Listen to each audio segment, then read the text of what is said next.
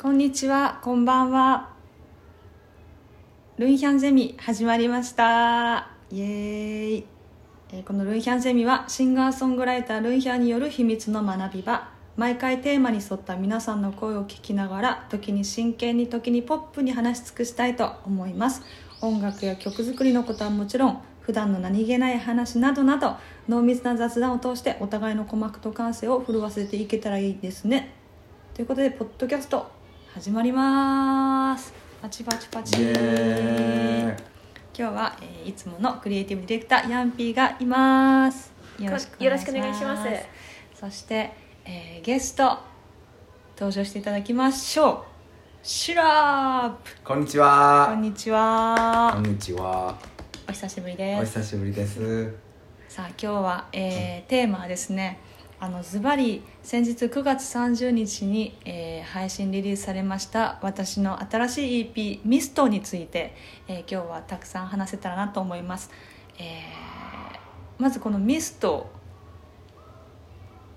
フューチャリングで今回シラップが、えー参加してくれましたローキー改めて素敵な作品を一緒に作ってくれてありがとうございこますちらこそです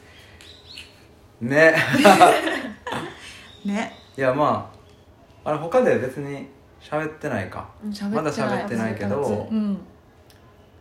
まあなんかローキーはほんまに俺の中であの自然に生まれた曲ランキングバリ上位でバリ上位の1位ではないよ1位は1位は選ばない 何事にも1位は選ばないはい生き方でなんかまあまさにその自粛明けでう家めっちゃ近くてんうん、でま自粛あ開けちゃうあれいや違うんですよ5月前もうね全然コロナじゃない時よ自粛前前前前前なんあれ、前中じゃ中あのねいやいやいやいや開け開け開け明けあ絶対開けだって俺コロナ中にベース買ったもんえー、違う違う違うだってコロナ中はえっと人は入れてないもんいやだから開けやんいあーそういやいやいやいやそういやま前前前だってや絶対開けだってベース買ったもんえ絶対かけ る何をうんと焼肉 いやええけどあのね違うんだよ前え俺不確かになってきたえどっちやろうあえー、えー俺俺でもえだってさ覚えてるのは2人で完成して「イエーイ!」って言って焼肉屋さんに行って行った行ったそこであの Spotify のマックさんに会ったのでもあの時確かに普通やったもんね普通やった店にいる普通やったあじゃあコロナ前前だよ私コ知ロってナるがもん来るぞぐらいやじゃんあもうそのでもそうずゾワゾワしてる感じはあった、ゾワゾワねうん、だからコロナ前かもねうんコロナ前かだからあれ1月2月ぐらいだと思うでやとしたら余計に自然やなそうんコロナ明けやと思っててコロナ明けやったらなんかこう何かしたいから2人で何かしようぜみたいなううん感じやと思っててんけどじゃあもっと自然やんそうそうそうそうなんか曲作ろっかみたいなうんでまあとりあえずねなんかこうやっぱり曲を作ることに対してその先に何かが理由があるっていうのがなんかちょっとうん気持ち悪いから、うん普通になんか今曲作りたいなっていう2人の気持ちのバイブスで作ってみようみたいなそうそう出口はあんまり考えずにねっていうところでね、でまあ終わってから焼肉食べたいなっていうのがセットでそうそうそうそうそうそうそうそうやってうんで俺が多分その来る俺んちで作ったんやけどその作る前にうんなんかあのその「ふわーはー」っていうのがうんうん脳内で急に流れ出して、うんでこれめっちゃ良くないって言って、メモに取ってたよねそうメモに取ってて、うんそれを使ってでルンヒャンコードつけてみたいなう、んうんなんかそれこそシラップが本当ベースし始めたばっかりで、うんうんベース弾いてもらって、もう弾いてもらったというかもういけると いうあのいけるいけるって言われ続けて、うんうんめっちゃ頑張って弾いたそだうけ弾いてで私は鍵盤を弾いてでトラックを簡単なトラックを2人で作りで歌を載せて、うん歌詞もその場で作ってうんうん、んで焼肉食べに行ってうんうんうんマックさん会ってうんおごってもらってまあスポティファイの人なんですけどそね、うそうそんう「やった!」っつって「なんか今日一日最高なこといしやかほんなまいにな」っめちゃくちゃていい日やうん歩いて帰ってったっていう、うんうんなんかその思い出うんうんがあったねうん、瞬発的にできたけど、うんでその後なんかこう、まあ、多分コロナがあって、あったねでまあいろいろあのななんかいろんなことが流れていく中いろんなことも心の中にいっぱい起きたのにうん2人してその落ち着いたぐらいの時に、うんなんか朝起きたらあのメロディーが流れてたみたいうんなうんうん話が一致して、改めてちゃんと形にしようぜっていうのでうんうん形にしたみたいなのが一番、だから形にしようとなって実際行動して形にし始めてそれこそショーマンのあっちゃんとか、うんフうんうんァンキーにベース弾いてもらったりシンゴ S にトラッうクん協力してもらったりしたのが七7月月8で月すだから、ほんと56ヶ月ぐらい寝かせてたんだよ多寝かした感が全くないってそうんの56か月がもう目まぐるしいという分か、だ、うん、ねからそこ俺的にはやっぱそこんだけもう俺この56か月で5年ぐらいやと思うんで すよせ精神的成長とかあなんかそういう体感があって、でもそれでも残ってるってやっぱ強いなと思って、いい曲だと思います、ね個人的にちょっと早速、はいそのローキーについて質問をいただいております怖いえー、太郎子さんという方から、えーはいご連ご連絡じゃないや お手紙いただいてますありがとうござ いあまりがとうごすざいます、いろいろいろんな質問をすごくあのシンプルに箇条書きで送ってくださってるんですけど、えっと、まさにそのローキーこのローキーの意味は何ですかっていう質問です。はい、なんかまあスラングっていうんですかねスラング的には、うんまあ、ちょっと秘密みたいな意味合いはあるんですけど、うんまたその誰にもだ個人的にどいろんな意味があって恋愛の始まる前うんうんまだ誰にも言ってないうんだからその言うにはまだ形にはなってないうんとかそもそも秘密の関係とか、うんうんなんかそういう雰囲気がその言葉の中に全部詰まってていいなといううんうんイメージですね。形にもなってないし、うん言葉にもなってないし、うんこのまんまもし終わってしまったら誰も知らないまま終わってしまうっていう、いいですね。すごく絶妙なラインにいる2人うんお互い期待もしてるけど期待しすぎないうんうんあのでも否定もしないとりあえずちょっと今起きてることにちょっと体と心委ねるみたいな、はいはいはい。なんかそういう割とそういう感じですよね。そのまあそういう恋愛を二人ともしがちっていうのしで がそういう話をしょっちゅうしてたからそうそうそうなんかこういう曲作ろうってなったって いう。そうしかもだから歌詞書いててもちょっとでもあ今なんかこっちの方が気持ち重くなっちゃってるよねとか、起きたたらまた真ん中に戻すようにお互いなんか意識し合って、あ今この私の方が今本当は好きなのに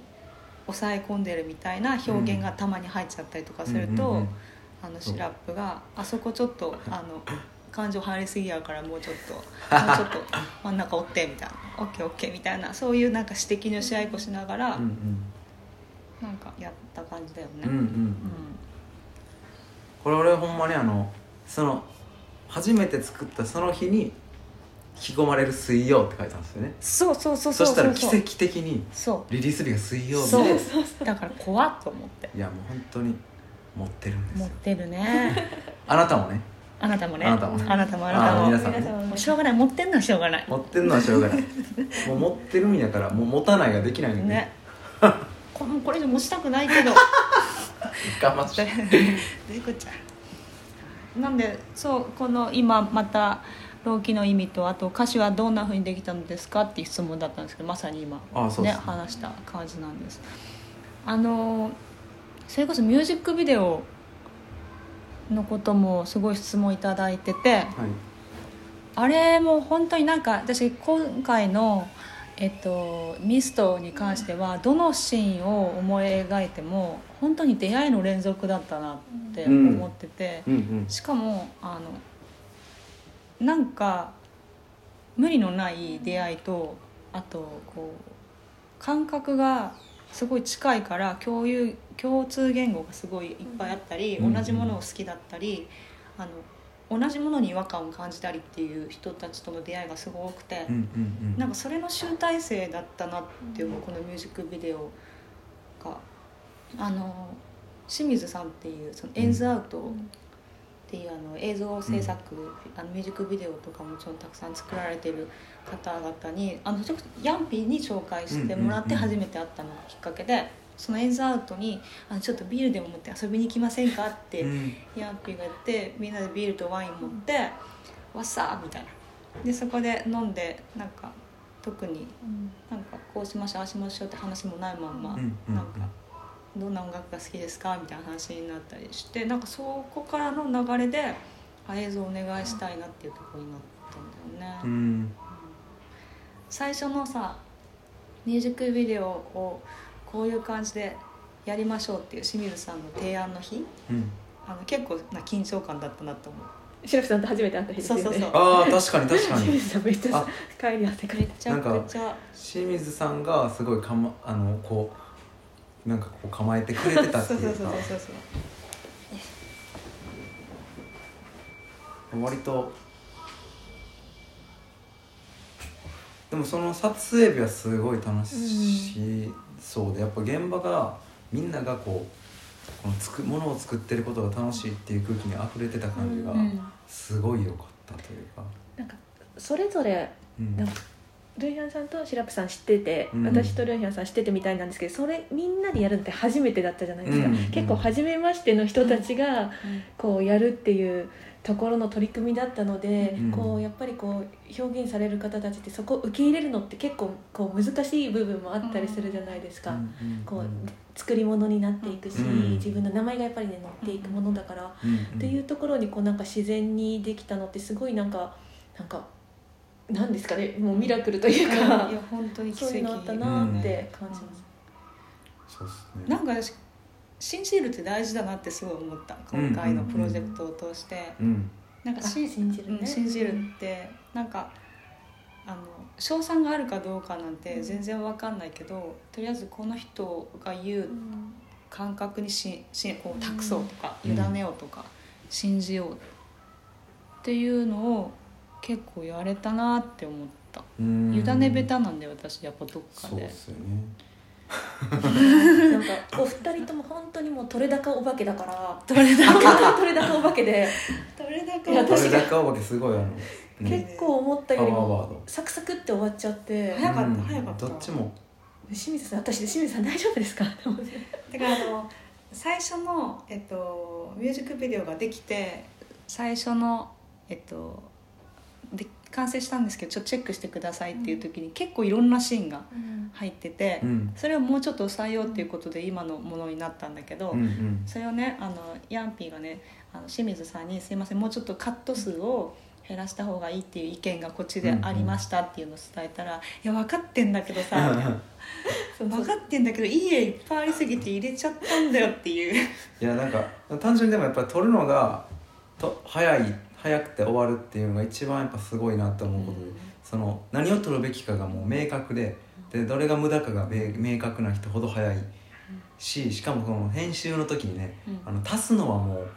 うないものを足すことはできひんから減らすってもうクリエイティブのところでも超贅沢。うんな作業なんで、そこまでをあの短期間とあの瞬発力で全員でやれたっていうのは本当にこれはあの多分僕もそんな経験ないけどなんかプロフェッショナルの人らでも、まあ、なかなか何回に1回の現場のレベルやなって思うっていうかそれがすごいあの初めての人たちでやったっていうのがすごい現場やったなと思ったっすね。なんかイメージがもうすでにみんな頭の中にできてたってことが大きかった、プラスあとはなんかミラクルが起きたらいいねっていうとこが、うんみんななんかどっかにこう任せてた部分もあると思う、うんなんかそこの余白も含めあの本当にすごいすごいシシーズンだった。シーズンうんすごいなんか余韻がずっと残ってるぐらい、うんうんなんかいい機会期間だったなって、うんいやいいもの撮れたっすよね、結構ねその街とね自然の対比もあって、うんそうそうそううんうん私はあのね銀座のあのん某エリアで撮ってうんうんでシラップはあの静岡かなあれはそうそう富士う山んが見えうんる、富士山のうん見富士山もあれだから次の日ぐらいがすごい雲やったんですよね俺らが見たのがなんそうそうなんそうなんちょっと覚えてあないなんてなんていうなんかすごい雲すごい雲トグロトグロトそうグロそうみたいなそうそうトそグうロってなんだっけなんかねななんとかニュースになったんだけそうどニュースになってた雲の前の日に撮ってた前の日っていうかね私たちが帰った後になった後なんやうん直やそうでもなんかその兆し出てたよねで超出てたなんか巻き始めてたもんね巻き始め富士山の周りそうそう運びましたもんねあすいませんあどうぞ東京からね東京東京かからら電新話ボ年でックボックス運んでねスあの電話ボックス運ぶだけで10トントラックが出るってすごくなねいです横か、にな横にできないからそうそうそうそ縦うで運ばないといけないっていうね10センチ足りなくってねそうなんだものすごい見たことない巨巨大なうんそう そうなんですそう本当高速道路を走ってるみたいななんかあの郷ひろみさんがゲリラライブするんじゃないかってぐらいそれはもうあの真っ赤やったからですねトラック真っ赤やったんやけど情熱的なトラッそクうそうあれはすごいねなんかこのデアボックス案っていうのは清水さんうんうん案で、うんこうこうああいう自然の山の中に電ボックスが1個バーンってあってもうそもそも絵がめっちゃすごいなって、うんうんなんかその具体的になんでそれをしたかったかっていうのを多分あんまりちゃんと喋ってないけど今考えたら確かにこうローキーっていう単語となんか今って携帯で電話してるのってもうみんな道中でもバーってやってるけどやっぱ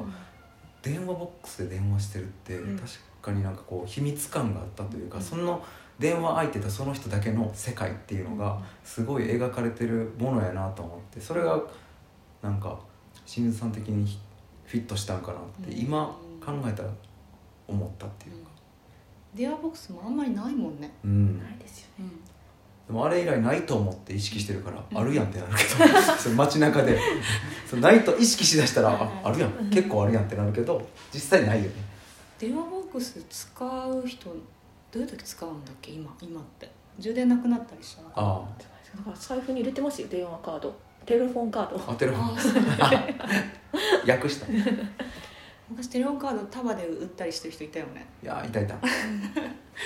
やだからねお二人のねもともとのこうイメージもこうなんか引きの美学みたいなねところうんうをんちゃんと映像に込めたいっていうのもあったじゃないですうか、んそうっすねななんか曲の内容もその割とこう中間を狙うって実は一番奥行きがあるんからこそその 映像も結構イメージがあの偏らないように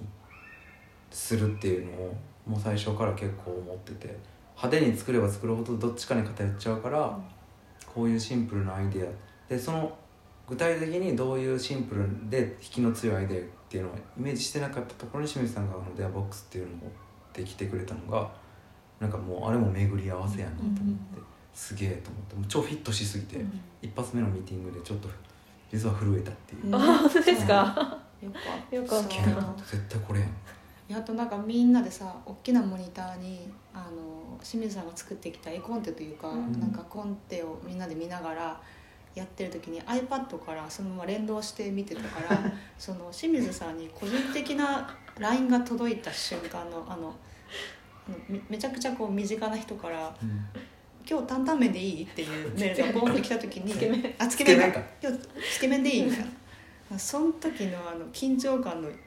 一気にこう糸が切れた感がうんまた良かった、あとあの家家でつけ麺って結構いいなっていそううそういやほっこりしたね、うんあの時からそんな感じでしたねなんかミスト EP ミスト全体的なところでうんそれこそ「フォール」のミュージックビデオとはまた全然対照的だったし、うフんォうールんは逆にどちらかというとすごくストーリー性のあるものだったから、うんうんなんかそこもすごく私はどちらもすごいバランスが良くて好きな作品だったなと思って、なんか質問あります質問っていうかなんかやっぱまあそのなんていうのプライベートでも仲いいから っていうのもあるけど、うん結構こう終わりを歌ってる感じが強いのにいつもよりかはあの結果それがトータルで始まりっていう感じがすごいするというか、うん次の次へ進むための終わり感が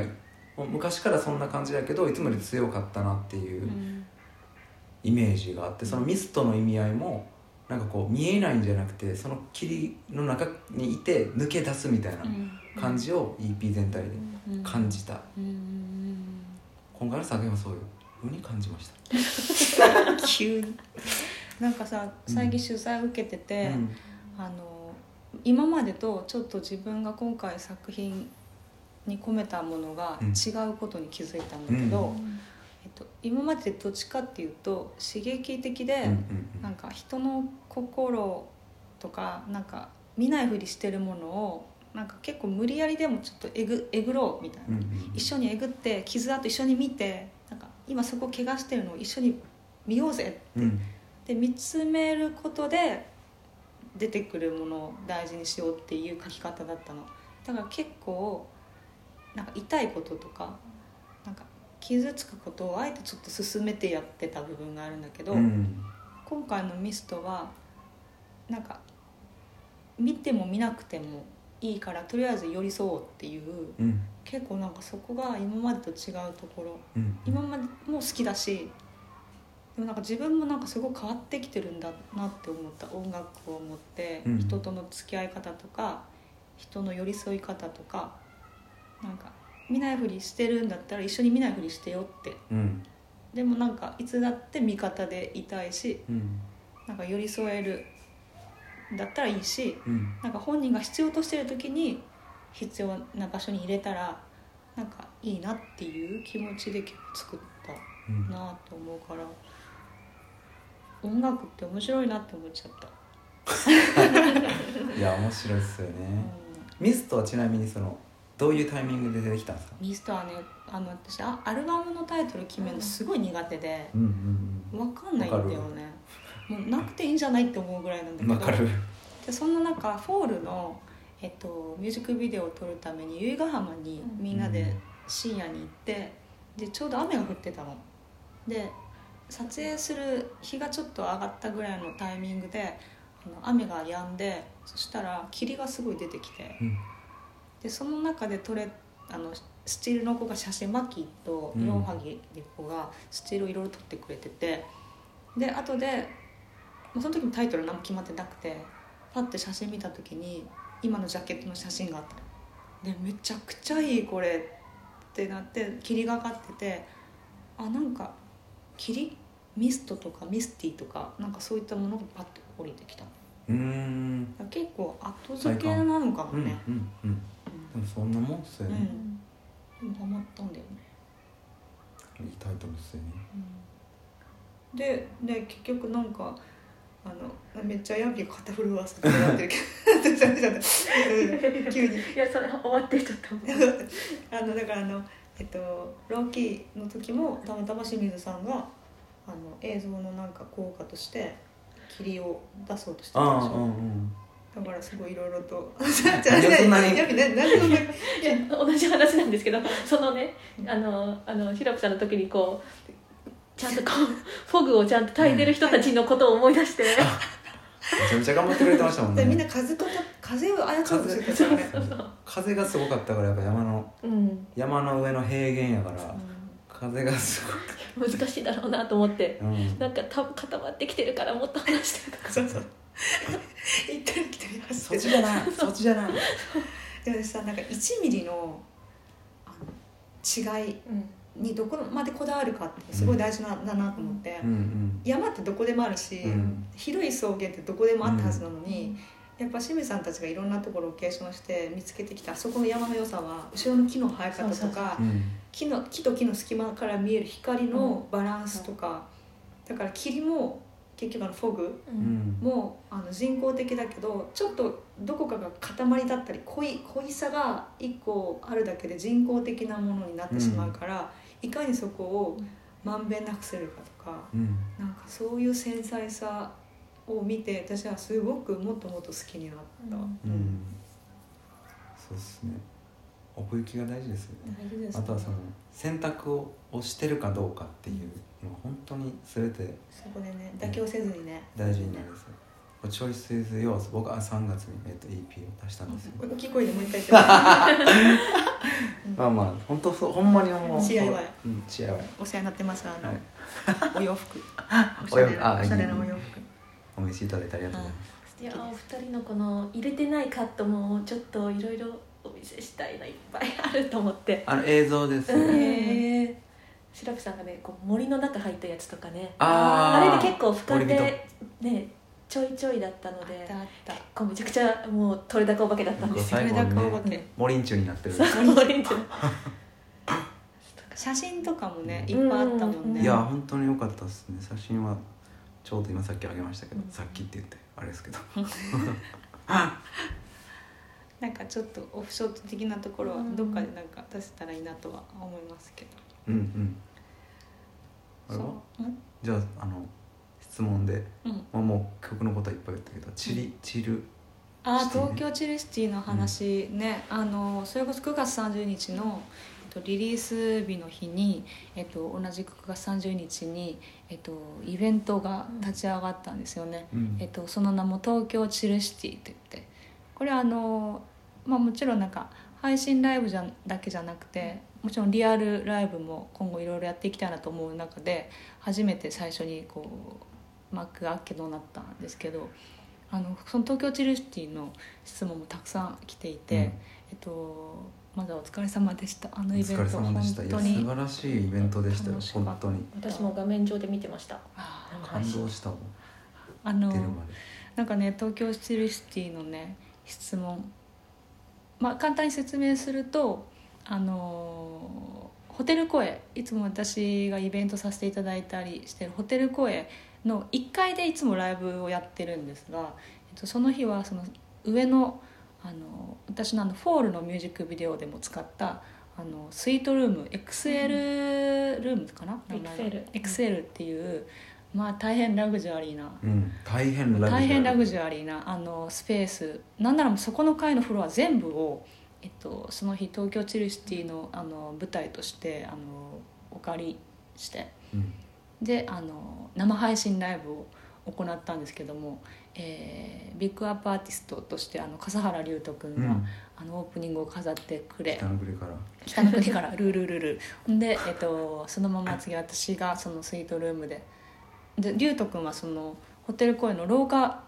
で、えっと、パフォーマンスしたんですけど、めちゃくちゃかっこよくて廊下とは思えない廊下をあんなふうにしちゃううんいやすごいあれはもうそのまま PV やんっていうレベルでレッドカーペット敷いてレッねドカーペット敷いて、濃かったわでその後に私がその XL ルームで、えーパフォーマンスするんですけどゲストにダンサーのかなたちゃんといって、うんあのホテル公演1回でもイベントする時にも1回コラボレーションをさせていただいた、えー、カナダちゃんとトラップドを、えー一緒にやってそして、えー最後には、えーこの「ローキー」という曲で、はいえーシラップ様が、えー降臨す るといいうやいやラスボスラスボスねラスボスそ感の現場でラスボスラスボスってみんなに言われ て、爆笑したね私は、うんいやあれは本当にあのこが五光がさし五光ってていうかもうご別に五光五光ってそのうし普通に後ろから照明当たってるだけなんですけ どいやあのとあんな登場をさせてもらえるとはもう本当に思ってもみなかったんでいやあれはかっこよかったいやです、ね、楽しかったで すね憧れの登場ですねビヨンセならぬ風を起こしたかったねあれね扇風機いやそれでまあ1時間弱かなそうです一ね時間ぐらいうんうんを、えっと、1回目ということでうん無料配信させていただいて、いやであれアーカイブは残さいなかったので、本当にあの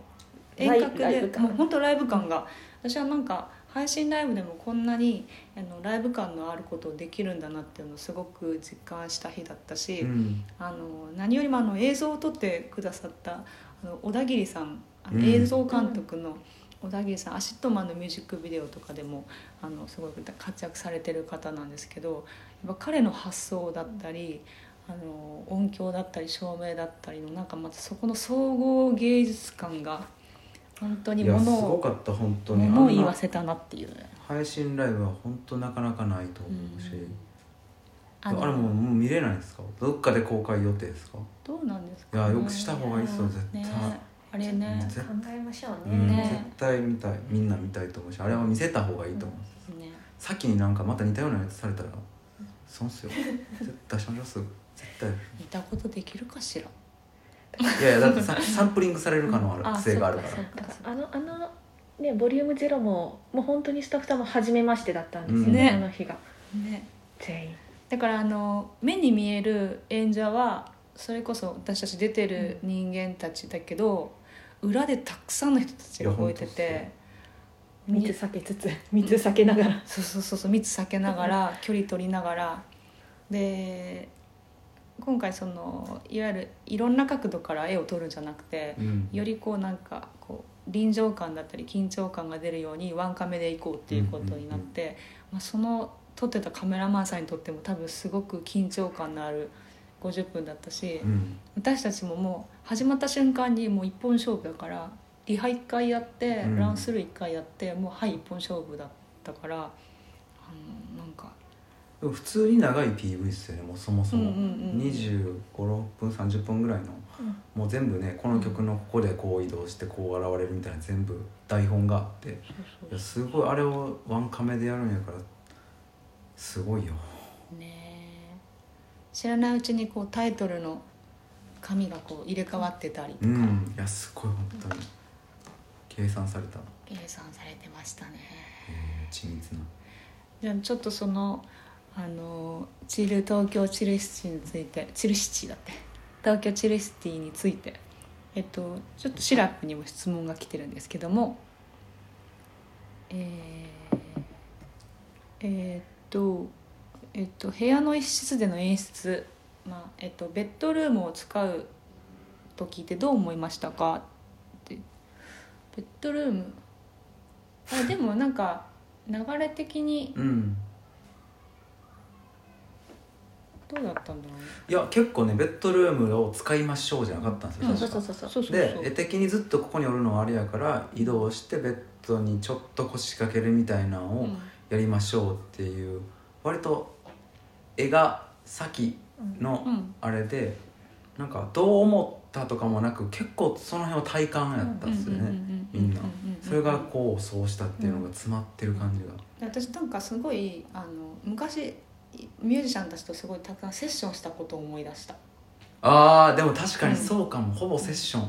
それぞれの見えてる絵うのんセッションでうんそうそう監督が「ああいや絶対行った方がいいよああいいよ」みたいな感じうんうんそうそう「え行こう行こう」みたいなうんなんかもともとあそこは映るのがなくってでお一回撮った後にお二人から多分提案というか、うんうんでどうですかみたいのがあって、うんでシラプさんがあじゃあ寝転んでもいいですかみたいなことを言おうとして言ってたのをうん覚えてます、なんかそんな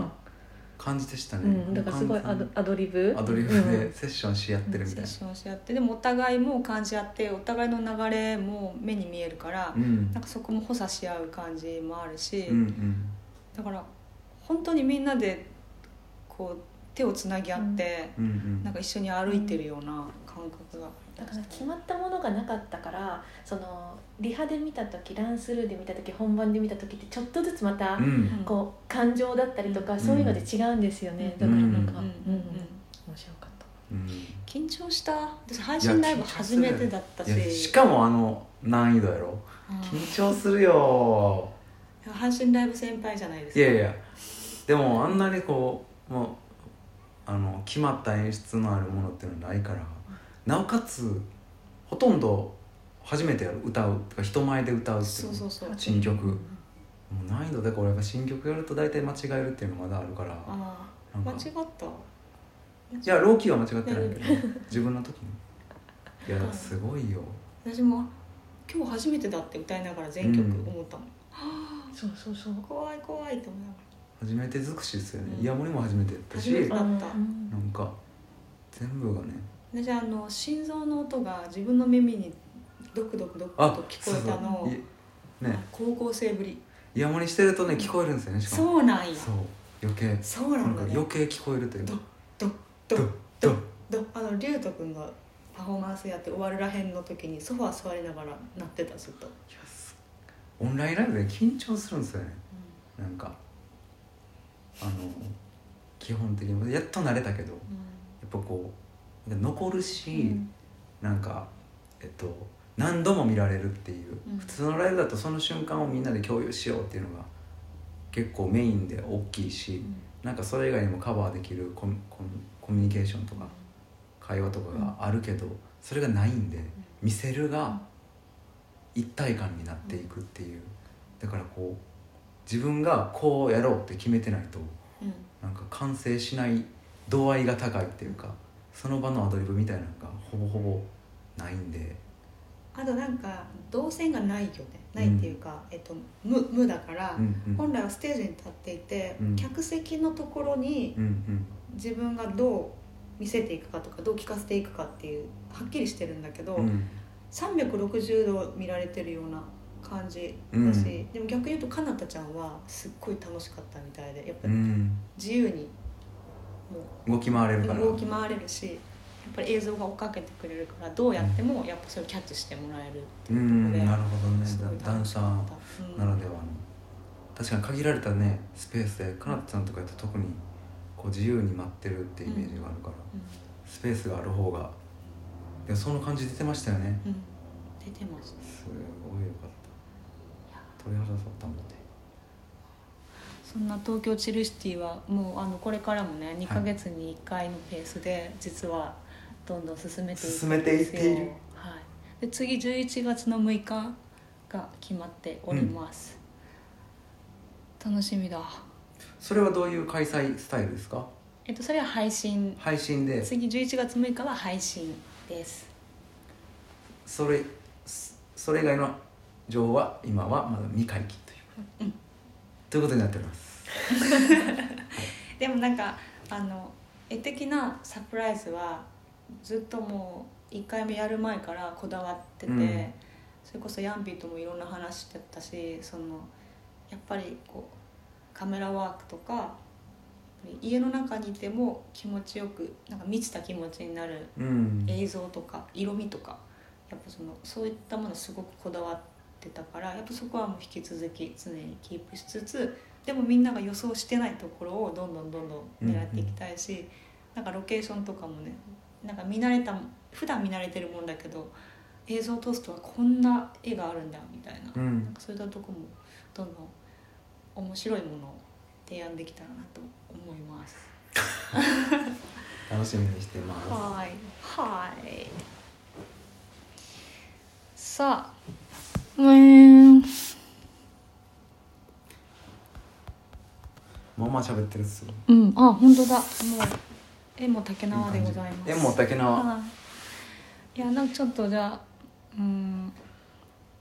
なんかすごい今日まったりだよねいやだいぶまったりしてるなと俺も思ってた 普通に喋ってたでシラップはえっと今後はえっと、うん私もあのそうじゃないですかそう12月17日に、うんえー毎毎年で去年から始めたうんチャンネルというもうチャンネルの追うてるやつらでみんなで集まろうぜっていうあのワンマンとは違う、まあ、ワンマンみたいなもんでもあるけどワンマンとはまた全く違うコンセプトの、うんえー、と年を締めくくるお祭りとうんういうんものを、えー去年から始めたんですけど去年今見に年行もきましたよありがとうございますゼップでやってたもんね、はい今回もね ZEP 横浜うんさんから生配信ということで、えー12月17日、はいえーまあ去年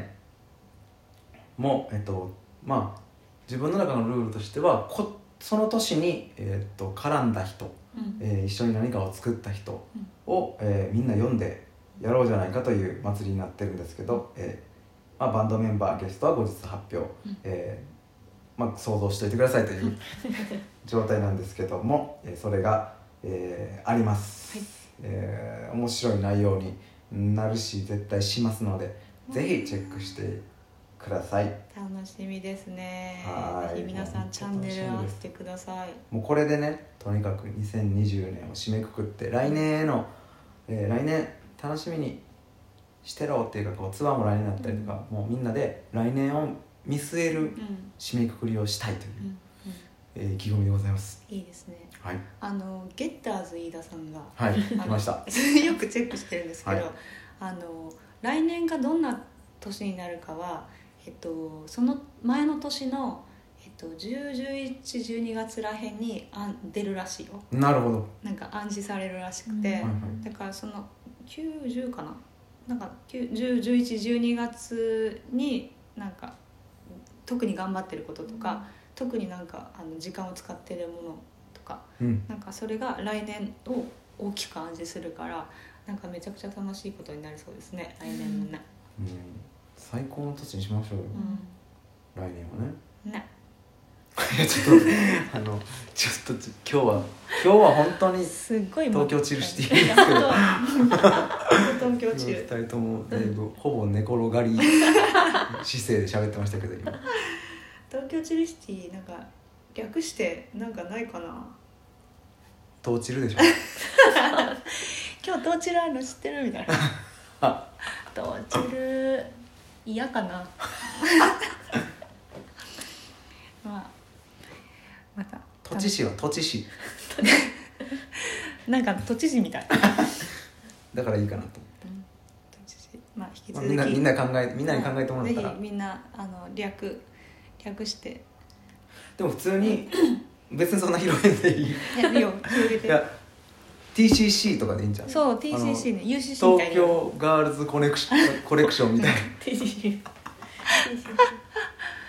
じゃあ TCC でグッズなんかも作っちゃってうんいいじゃないまあ次回11月6日、えーお楽しみくださいそして、えー12月17 7日、日えーチャンネル2はい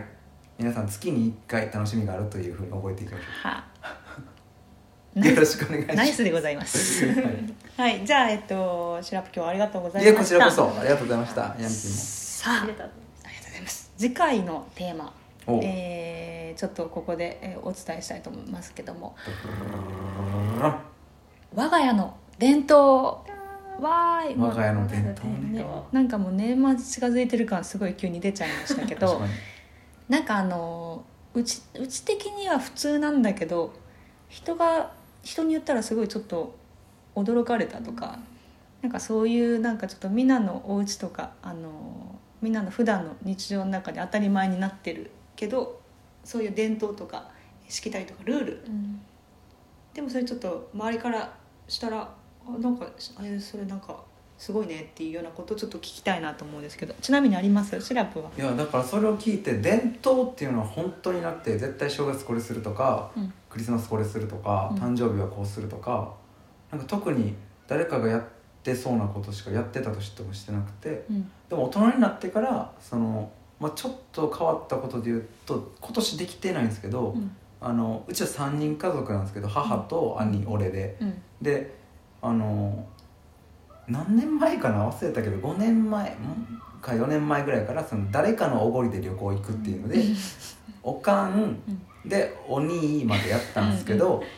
俺ができてなくてで今年やろうって言ったらもうこんなことになって、そうかそうかそうそれが今あの保留中ですけど今ちょっと楽しいな家族の中で楽しみにしてるのはそれ、俺俺はそれかな。えどこに行こうかとかなんとなく計画立ってはいるのなんかおかんが北海道のあの鶴が来るおおなんか鶴見市ちゃうわち ょっそれ ですえとま違うた違うすごい雑なこと言っちゃったけど、うんなんかそう鶴があの来る町があってそこに行きたいみたいなのを最初挙げてたりとか、うんなんかそうでもなんか北海道に行きたいっていう感じになっいいねてた、いいね確かじゃあ、うんちょっと落ち着いていろんなこと落ち着いがたらね世の中が落ち着いて、北海道に行ける日が来るといいねいや本当に来年それはねね叶えましょう旅行きたい欲は高まりますねもうこ本れ当には旅に行ねきたい本当にあのうちうちっていうか私はあの自分のあの我が民族というかうん在日コリアンのあのし伝統としてなんかさっきヤンピーと話してたんだけど、あの結婚式に必ずあることで、うんうんいえっと、最後に騎馬戦やそれすごいっすよね だって最後やからそもそも俺はそのもうなんかこう心配しちゃうのがもうまあまあの大人がまあまあ泥酔してる状態の騎馬戦って何か起きそうで心配ってそいううあのねまずね音楽 がお決まりの音楽が流れるわはいけ、はいで音楽流れたらみんなが総立ちになって、えっと、ぐるぐる周りを回り始めるの前の人に肩を、絶対楽しいよそうほんでその流れから曲はねメドレーでどんどん続いていくわけ、うーんで最後のその騎馬戦を感じさせる曲があるんだけど常にその曲が流れ始めると、えっと、新郎対新婦のお父さんの馬ができる、で新郎と新婦のお父さんがこう戦い合って、まあ、おしぼりこうぐるぐる回したりとかしてうん戦い合ってとっつかみ合いになって最後新婦のお父さんが崩れるっていうとこまでが忘セれたットもうほんまいいよなそういうのであるよあねりますそれってその新婦側は、あの新婦の友達とかが騎馬戦するんですかその下下にの親族とか親族か、うん、でもでもそのを知ってるこうやっぱり若い衆がうん土台になって「どうぞ乗ってくださいお父さん」とか大人そうそれを神父が笑いながら見るっていうそれそそういうのですね、うんあ新郎側かそうかそうそかう新婦っていやめちゃくちゃ面白そうそういうのはね、いいですね祭り感あるなんかねあるよね、まあ、これ、まあ、こんなことなのかななんか自分たちの環境ではすごく当たり前でよく見る光景なんだけどな、うんうん、傍から見たらあのなんだそれはっていういやでだろもうね俺そのそれぐらい行ってもいいなっていつも結婚式は思ってたなんかいつもちょっと半ニヤで終わるんですよね僕なんうかん結婚式とか行ったらなんかなんかちょっとちょっとわ笑いきれへん感じみたいな いやもう「えー!」ってやる方がよくてなんかいいなと思ったっす、うんちなみにうちの兄貴はあの結婚式のあ のお色直しで坊主にしてくるっていうすごいエンターテイナー服は変わらんけど頭全部買ってくるっていうクレイジーだねなんかそれはどうなのあの場はさやっぱ盛り上がるのえっとねそこそこ盛り 大盛りではなか ったいつ普段からそういうことしそうやから、うんなんかあの「ああやったやった」みたいな 人もおおおったから それこれからあ最高でしたよのお宅の伝統にしていけやばばやっていけばいいんじゃゃないですかそういう機会がいつかあれば。ない、はい、はい、そんなわけで、えー次回テーマは我が家の伝統ということで、えーよろしくお願いします、えー今日はシラップそしてヤンピーありがとうございあまりしたがとうございましたごきげんよごうきげんようようよ日々ごう Here we go よう